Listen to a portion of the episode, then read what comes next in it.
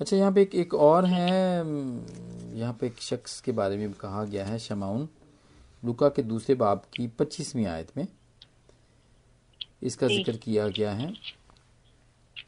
हाँ जी, लुका के दूसरे बाब की 25वीं आयत में इसका जिक्र किया गया, लेकिन ये वो वाला शमाउन नहीं है जो उसका शागिर्द था जी, ये है। पर देखो यरूशलम में शमाउन नाम एक आदमी था, और वो आदमी रास्तबाज़ और खुदा तर्स और इसराइल की तसल्ली का मुंतज़िर था, और रूह कुदस उस पर था जी। और उसको रूह कुदस से आगाही हुई थी कि जब तक तू खुदावन के मसीह को ना देख ले, मौत को ना देखेगा। आमीन आमीन आमीन।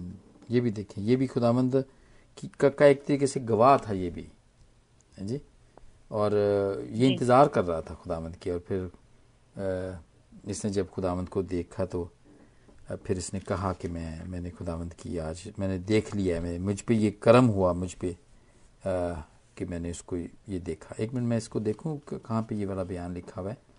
लुका का 2:25 में इसके साथ, लुका 2 की 25 आयत में इनका ही जिक्र है, और आगे से ये जब गोद लिया उसने मसीह को देखते हैं। हाँ जी जी, तो ये फिर उनके खुदा की हम करते हुए मसीह को लेकर अपने हाथों में खुदा उनकी शुक्रगुजारी करते हैं। 28वीं आयत से है। तो उसने उसे अपनी गोद में लिया और खुदा की हमद करके कहा कि आए मालिक, तू अब अपने खादिम को अपने कौल के मुआफिक सलामती से रुखसत करता है, क्योंकि मेरी आंखों ने तेरी निजात देख ली है, जो तूने सब उम्मतों के रूबरू तैयार की है, ताकि गैर कौमों को रोशनी देने वाला नूर और तेरी उम्मत इज़राइल का जलाल बने। आमीन आमीन आमीन आमीन। तो ये भी खुदावंद को पसंद था, ये शमाउन जो शख्स था। और फिर इसके बाद हम देखते हैं यूसुफ को,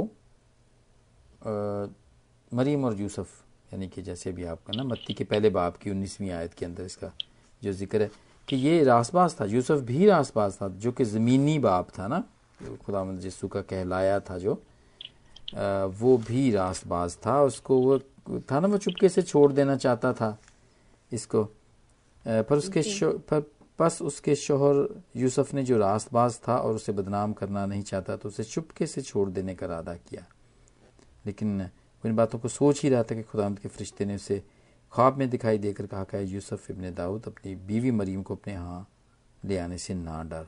तो ये भी बाइबल के अंदर इसको भी रास्तबाज और इसको भी नेक और खुदावंद की नज़र में ये अच्छा इसको समझ लिखा गया है।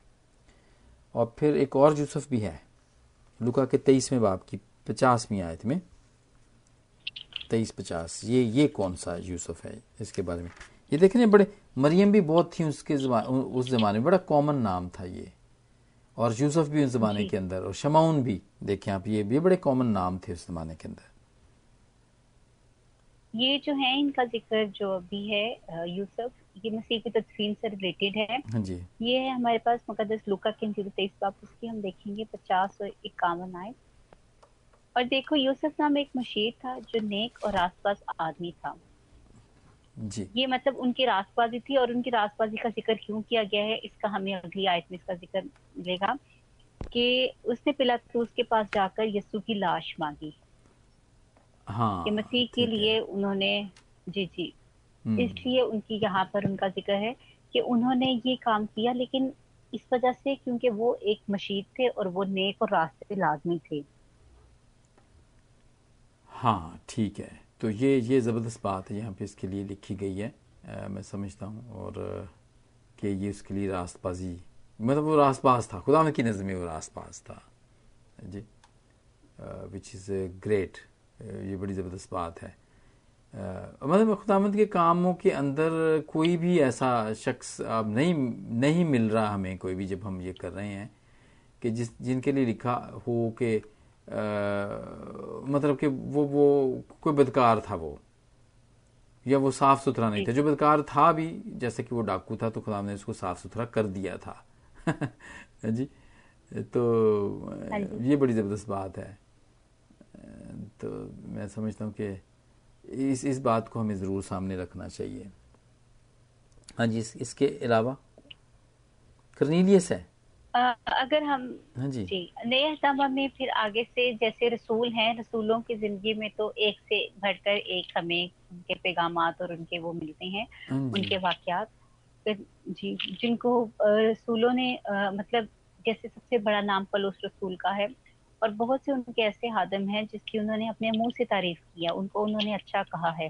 उनमें से करनिलियस का नाम है और एक और पर्सनैलिटी है, जब यहूदा इस्करियोती चले जाते हैं गुनाह की तरफ और उनके हो जाते हैं और शागिर्दों को पूरा करने के लिए अंद्रियास का इंतखाब किया जाता है। right. तो उनके बारे में भी यही था जी कि उनके जो उनके काम थे और उनकी जो थी तरीकाकार, इस कदर वो पौलुस रसूल को पसंद आया कि उनके जब उस कलीसिया को बनाना था तो उन्होंने उनको इनका इंतखाब किया उन शागिर्दों में, 12 शागिर्दों में, और जब वो उन पर आखिरी वक्त गया संसार भी उनको किया गया तो उनकी नजर पत्थरों के ढेर पर नहीं थी, उनकी नजर खुदावंद की तरफ, आसमान की तरफ लगी रही थी। लॉर्ड ठीक है, जब हाँ बिल्कुल बिल्कुल ऐसा ही है, जबरदस्त। और उन्होंने अब अपनी मौत को खुदावंद के लिए चुन लिया, उन्होंने परवाह नहीं की। ठीक है, आप गाइड करेंगे मुझे करनिलियस के बारे में। करनिलियस इमार के 10वां बाब उसकी पहली आयत है। कैसरिया में करनिलियस नाम एक शख्स था, वो उस पलटन का सूबेदार था जो इतानवी कहलाती थी। वो दीनदार था और अपने सारे घराने समेत खुदा से डरता था और यहूदियों को बहुत खैरात देता और हर वक्त खुदा से दुआ करता था। आमीन आमीन, praise the lord, praise the lord. ये भी खुदावंद की नजर में मतलब कि एक ऐसा था जो कि खुदावंद की नजर में ये था, ये रास्तबाज़ और साफ सुथरा पूरे खानदान के जो इनका है कि जैसे एक अकेले नहीं थे वो, उनका बल्कि उनकी वजह से उनका पूरा खानदान जो था वो खुदावंद के आगे झुकता है। पूरे खानदान को तरबियत कर रहे हैं, इसकी पूरा खानदान का आना भी बहुत बड़ी बात है। हाँ जी, प्रेज़ द लॉर्ड, जबरदस्त, बिल्कुल बिल्कुल ऐसा ही है ये। सॉरी, आप हवाला निकाल लें पौलुस रसूल का 23वें बाब, इमार के 23वां बाब और उसकी पहली आयत, और इसके बाद थसला निकियों में भी पहला थसला निकियों दूसरा 2 और 10 में। हाँ जी, आपने मुझे बताया कि नए आदम के अंदर जो पौलुस रसूल और उसके भी शागिर्द थे वो उसके बारे में भी कहा गया जी। तो क्या आपके पास कौन सा हवाला है इस इनके बारे में? माल का 23वां बाब उसकी पहली आयत जी जी। हाँ जी, क्या यहाँ पर है माल 23 बाब की पहली आयत। पौलुस से सदर अदालत वालों को गौर से देखकर कहा, ऐ भाइयों, मैंने आज तक कमाल नेक नीयत से खुदा के वास्ते उम्र गुजारी है। आमीन। सरदार कायन हननिया ने हाँ जी आमीन। हाँ ये आगे से फिर दूसरा उनका वाक्या स्टार्ट हो जाता है, लेकिन वो खुद बता रहे हैं अपने बारे में कि मैंने जिंदगी का जो है नेक नामी में और अच्छाई में और खुदावंद के लिए अपनी जिंदगी गुजारी है, जो कि बहुत मजबूत इकरार है। आमीन। जब तक वो थे बुरे थे, जब तक वो सारी बुराइयां उनमें पाई जाती थी, बड़ी से बड़ी भी, इवन के कत्ल के होने, एक स्टिफनुस के कत्ल के राजी होने में भी, मतलब उसे कत्ल के में भी था, ये मुलव्वस था ये, और ये राजी था उसके कत्ल में भी। उसके बारे में भी कहा हुआ कि वो स्टिफनुस की मौत कत्ल में ये राजी था, तो ये भी एक जुर्म है। तो वहाँ से लेके और कलीसियों को मारना पीटना, ये सारी बुराइयाँ उसमें पाई जाती थी। जब से उनमें तब्दीली आई थी तब से लेकर उनकी जो बाकी जिंदगी थी उसमें उन्होंने इस तरह से कहा, जैसे हम कह सकते हैं उन्होंने ओवर टाइम लगा दिया। उन्होंने अपनी जितनी भी कमी थी, जितना भी गुनाह था, उससे बढ़कर उन्होंने खुदा की मुनादी की और खुदा के लिए दलेराना अपने आप को पेश किया। तो ये बहुत एक मजबूत किस्म की गवाही है, पर्सनैलिटी है उनकी हमारे लिए कि बल्कि उन्होंने पौलुस रसूल ने खुद भी यही फरमाया है कि तुम मेरी मानिंद बनो जैसा मैं मसीह की मानिंद बनता हूँ। और इसके बारे में और फिर से देखें इसको कौन सी नेमत थी जो उसको नहीं मिली हुई थी। साथ में तीसरे आसमान पे देखते ये उठा लिया गया, कहता मुझे नहीं पता कि बगैर मैं जिस्म के या जिस्म के साथ ये उठा लिया गया। ऐसी चीज़ें वहाँ पे उसने देखी हैं, ऐसे मुकाशफात इसके हुए हैं। ये जितना भी इसने ये खत लिखे हैं, जितना भी काम इसने किया है, ये हमें खुदाम यीशु मसीह को समझने में बहुत ज़्यादा मददगार हमारे बने हैं, तब से लेके अब तक और आइंदा आने वाले ज़माने में भी। इसने इतना आसान करके हमें बताया है खुदाम यीशु की कुर्बानी को, उसके कामों को, उसकी चीज़ों को समझने में सलीस कर दिया इसने हमारे लिए, ज़िंदगी आसान कर दी हमारे लिए, लाइफ ईजी होगी हमारी। तो ये कुछ छोटी सी बात नहीं है, मैं समझता हूँ कि हमारे लिए बड़ा मॉडल ये इसलिए है कि हम जितने भी खिदमत के काम में हैं ना, जब तक हम परसुल की के इस इकरार को और सेल्फ जो बोलते हैं ना, गवाही, अपनी गवाही खुद दी उन्होंने इमार के 23वें बाब की पहली आयत में, कि बड़ी मैं नेक नियति से खुदावंद की उसके मुताबिक मैं चलता रहा हूँ। मैं समझता हूँ कि जब तक हम इस तरीके से नहीं चलते ना खुदावंद की खिदमत में, तब तक फिर हमें वो वाली चीज़ें हमें नहीं आ सकती हैं जिसको हम चाहते हैं कि हम करें। ठीक है, उसने कहा था मैंने आज तक कमाल नेक नीति से खुदा के वास्ते उम्र गुजारी। खुदा के वास्ते जो उम्र गुजारने वाली बात है ना, वो हमें सीखने की ज़रूरत है। आजकल के जितने भी प्रीचर्स हैं, जितने भी इवेंजलिस्ट्स हैं, जितने भी खुदावंद के घर में काम करने वाले लोग हैं, तो फिर हमें आमतौर पे तो यही है, मैं भी उनमें हूँ, मैं ऐसी नहीं हूँ, निकला हुआ नहीं हूँ इसमें से, कि ख्वाहिशें हमारी ऐसी हैं कि हम हाथ रखें और एक पूरी जो है ना आगे पंडाल का पंडाल जो गिर जाए, वो मैं फूंक मारूं और हाथ हिलाऊं और सब के सभी गिर जाएं, पाखरू से भर जाएं, सब के सभी गैर जुबानें बोलना शुरू कर दें। ठीक है, और मैं किसी को देखूं ऐसा और इसकी ज़िंदगी के बारे में सब कुछ ही बताना शुरू कर दूं। राइट, मैं नबूवत करूं आज और कल जो है वो उसको जॉब मिल जाए, कल उसका जो है ना वो कंसीव हो जाए, और जिसके कोई 10, 12, 15 साल से कोई औलाद नहीं हो रही है। ख्वाहिशें हमारी ऐसी हैं। ठीक है, लेकिन जो हमारी जिंदगियां हैं, इसी जगह पर हम ये भी आता है कि जब एक तो है कि हम मसीह का प्रचार कर रहे हैं, लेकिन जब खुदावंद हमसे काम करना, खुदावंद का काम, किसी काम का आगाज होता है, फिर इंसान के अंदर किसी पॉइंट पर ये भी आता है कि मेरा भी प्रचार हो, मैं यही आपको नाम आए कि मैंने बिल्कुल ये, और ये खुदावंद की मर्जी के मुताबिक नहीं है ना। ये खुदावंद ने ये नहीं कहा था कि सारी दुनिया में जाओ, खुदावंद ने ये नहीं कहा था कि सारी दुनिया में जाओ और अपने नाम की मुनादी करो, ये तो नहीं ना कहा था ग्रेट कमीशन के अंदर। इसमें आज़म में जो कहा जाता है ना, उसमें ये कहा था कि सारी दुनिया में जाओ और मेरे बारे में बताओ, मेरी बातों के बारे में बताओ, मेरे हुक्मों के बारे में बताओ, उनको मेरे नाम पे बपतिस्मा दो। राइट, सो मैं समझता हूँ कि ये है तो बड़ी लंबी बहस है इसमें, लेकिन परसूल को जो नेमतें मिली हुई थी, जो सारी चीज़ें मिली हुई थी, अब बहुत सारे लोग कहते हैं कि पौलुस रसूल भी गैर जुबानें बोलता था, क्योंकि वो भी क्राउड में था जब गैर जुबानें उतरी हैं, तो वो भी बोलता था, लेकिन उसने कभी भी क्राउड में, पाकलाम पूरा खोल के देख लें, क्राउड में, लोगों में जो लोग नहीं समझ रखते थे, उसने कभी भी नहीं बोली थी। तो भाई जब उसने नहीं बोली थी तो फिर आप क्यों बोलते हो? जब आगे बैठे लोग आपके सामने, हज़ारों लोग बैठे हुए हैं, 2-3 भी नहीं, उसको समझते ही नहीं है। जब उसका तो हुक्म है कि अगर सामने समझने वाला ना हो तो फिर बोलने वाला भी चुप रहे, तो फिर क्यों बोलते हो फिर आप?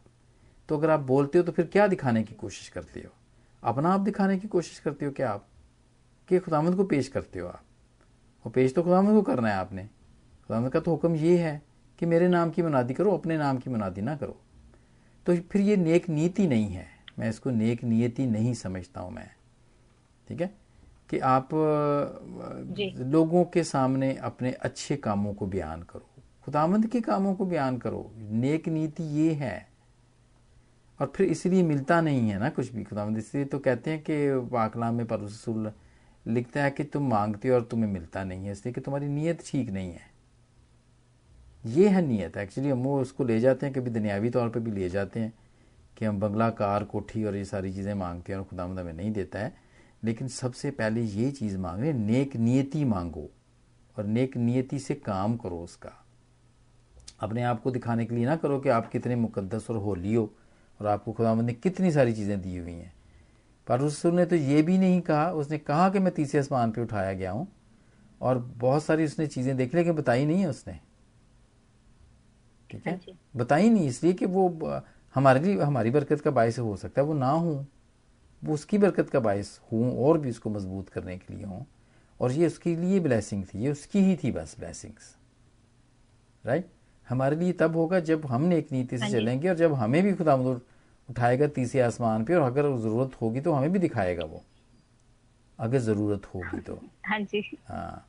तो फिर खादमों के लिए मैं समझता हूँ कि जो पारूस रसूल का जो अपना बयान अपने बारे में है ना, वो उसको सामने रखना चाहिए और उसके मुताबिक अपनी अपनी खिदमत जो है ना उसके मुताबिक करनी चाहिए, राइट। अपनी मर्ज़ी के मुताबिक ना करें कि जब तक कोई 1000, 2000, 3000 जी बंदे जमा ना हो। जी मैं तो कलाम ही नहीं करता हूँ, मैं कुछ ऐसे लोग भी हैं, ऐसे खुदावंद के खादम भी कहलाते हैं जो कहते हैं जी थोड़े मोड़े बंदियां के सामने मैं नहीं बोलता हूँ, मेरे सामने लोग जमा करो, अच्छे खासे बसें भर के लेकर आओ, फिर मैं बात करूँगा, मैं खुदावंद की मैं बात करूँगा जी।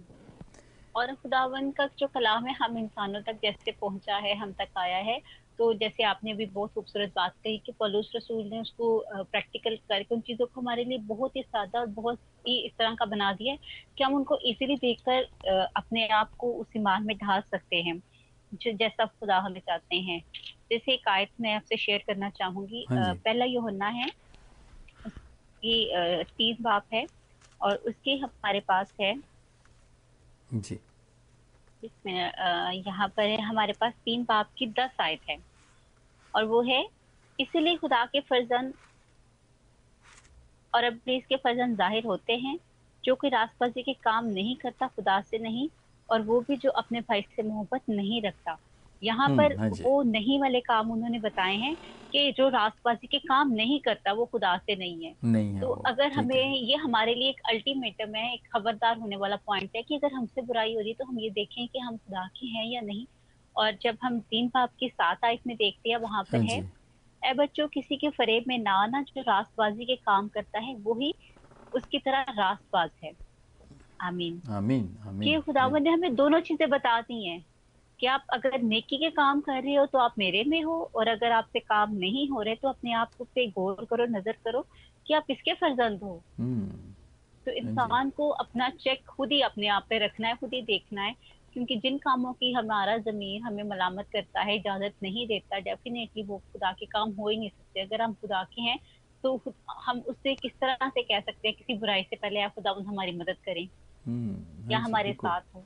तो जिन चीज़ों के लिए इंसान, अब जितने भी हमने खुदा का शुक्र है अभी हमने जितनी भी पर्सनैलिटीज का जिक्र किया उनके बारे में खुदा और कलाम गवाही दे रहा है कि वो ऐसे लोग हैं जो खुदा को पसंद आए हैं, जो खुदा के नज़दीक बहुत अहमियत रखते हैं, और ये छोटा नहीं है इकरार खुदा के खुद मुँह का कहना। हाँ जी हाँ जी हाँ जी। और फिर बात फिर बात वही आ जाती है पौलुस रसूल की, क्योंकि वो खादमाना काम था उसका, वो शागिर्द था, और उसके बाद भी फिर वो सब लोग हुए जिनमें हम भी शामिल हैं, हम भी खुदावंद के शागिर्द ठहरे हैं। और हम सब के लिए यही पैगाम है कि जिस तरह पौलुस रसूल बड़ी नेक नीयती से खुदा के वास्ते उसने उम्र गुजारी है, इमार के 23वें बाब की 1 आयत जो है, जहाँ पे उसका सेल्फ उसने ये बयान दिया है अपने बारे में खुद, उस तरह हमें भी गुजारनी चाहिए, ठीक है। और अपना नाम नहीं, खुदावंद के नाम को ऊंचा करना चाहिए, ठीक है। हम दुआएं भी करते हैं, रोज़े भी रख लेते हैं लोगों के लिए, और जब वो आके हमें बताते हैं जी हाँ आपने हमारे लिए दुआ की थी, आपने रोज़ा रख के हमारे लिए दुआ की थी, तो फिर हम ये भी चाहते हैं कि वो इस बात की भी गवाही दे के आदिल भाई ने दुआ की थी और मैं ठीक हुई हूँ। भैया आदिल भाई तो शिफा देने वाला नहीं है, शिफायत करने वाला है वो, तो फिर मेरी गवाही क्यों दे रहे हो भाई, खुदा की यसु की गवाही दो जिसने ठीक किया, मेरी गवाही देने की तो ज़रूरत नहीं है। तो इस बात में बड़ा फ़र्क है सिस्टर, अपने आप के नाम, अपने नाम को जलाल देना और खुदावंद के नाम को जलाल देना। और यही बात पर रसूल ये कहता है यहाँ पर कि कमाल नेक नीयती नीयत ठीक नहीं होती। फिर जो चाहते हैं ना कि हाँ भाई फलानी गवाही दे, भाई तेरे मैं कल दुआ की थी, फिर क्या हुआ मुझे बताओ, गवाही दो, तो वो पता तो होता है उसको कि अब ये क्या चाह रहा है बंदा। ये चाह यही रहा है कि वो बहन या वो भाई बताए जी आदर साहब ने दुआ की थी तो फिर मैं ठीक हो गई हूँ, ताकि दुनिया ये जाने कि आदर साहब जब दुआ करते हैं, आदर भाई जब दुआ करते हैं तो शिफाएँ होती हैं, शिफा की नेमत इसको मिली हुई है। लेकिन अच्छी बात है, अच्छी वो तो ठीक है, नेमत मिल गई है, ब्लेसिंग्स मिल गई है, लेकिन भाई वो आप अपने नाम को तो ना कि ऊंचा करो, खुदावंद के नाम को ऊंचा करो, आप अपने नाम के गवाह इकट्ठे ना करो, आप उसके नाम को जला दो, अपने नाम को जलाल ना दो आप, क्योंकि वो नीयत ठीक नहीं है ना। फिर अगर हम अपने नाम को जलाल देते हैं तो फिर वो नीयत हमारी ठीक नहीं है, उसमें फिर हमारी बड़ाई है, ठीक है, जो मैं समझता हूँ। तो this is great sisters, thank you very much. और भी कुछ अगर ऐसी बात है ऐड करना चाहते हैं तो ज़रूर, वैसे तो पाक कलाम को हम खोलते जाएंगे तो बहुत सारी चीज़ें नजर आएंगी। आखिर में मैं सिर्फ एक चीज़ सिर्फ मैं कहना चाहूँगी और शेयर करना चाहूँगी पाक कलाम के मुताबिक, और एक सवाल और एक अमल की चीज़ है जो हम सब पर लागू है कि इंसान ये आखिर में जाने कि जब खुदावन ने खुद अपने मुँह से फरमा दिया रास्तबाजी जो है, रास्तबाजी के जो काम करते हैं वो मेरे फर्जंद है और जो नहीं करते वो मेरे फर्जंद नहीं है, तो इंसान अपने आप को ये जांचे, ये देखे कि आया मैं फिर कौन हूँ, या मैं रास्तबाज हूँ या मैं नाराजगी के लिए बना हूँ। तो उसके लिए एक बहुत ही खूबसूरत आयत है, वाद है उसका 7 और उसकी 29 वर्ष है हमारे पास, जिसमें खुदावन के कलाम के मुताबिक बहुत अच्छा है हमारे लिए। लो मैंने सिर्फ इतना पाया कि खुदा ने इंसान को रास्त बनाया पर उन्होंने बहुत सी बंदिशें तजवीज़ की। आमीन आमीन आमीन, प्रेज़ द लॉर्ड।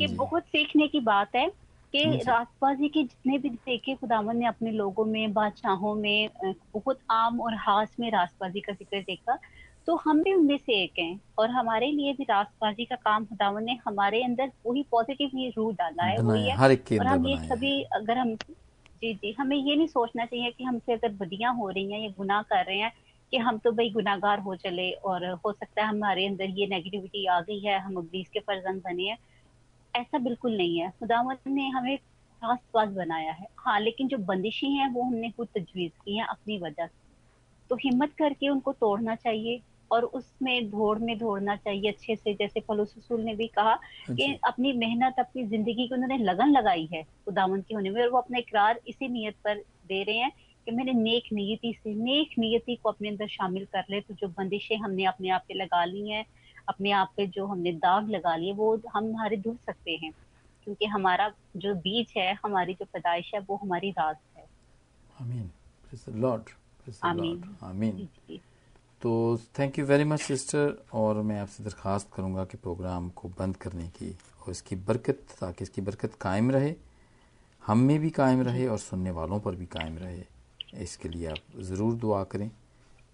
ऐ कदूस मालिक खुदावंद, रब्बुल फाज मालिक खुदावंद, तेरे नाम का शुक्र, तेरे नाम की तारीफ है खुदावंद, इस लम्हा के लिए, इस वाक़या के लिए खुदावंद, जो हम तेरे नाम से इकट्ठा हैं, तेरे नाम का इजहार कर रहे हैं, और उन तमाम बातों पर जो तूने हमें सिखाई और जो तेरे कलाम से हमने सीखी हैं, इस काबिल बन रहे हैं कि खुदावंद उस पर अच्छे से गोरहोश करें।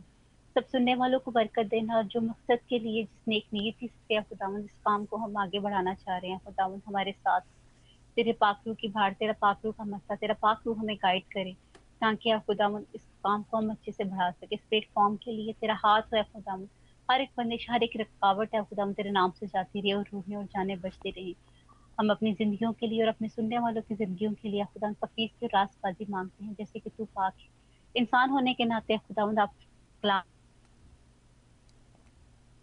हमारी सरश से वाकिफ है, आपको याद है कि हम हाक हैं, और हमारी जिंदगी का वजूद भी है खुदावंद कुछ नहीं, कि अभी है और अभी नहीं, लेकिन है खुदावंद आपने हमें रास्तबाजी और नेकी और अच्छाई के लिए पैदा किया।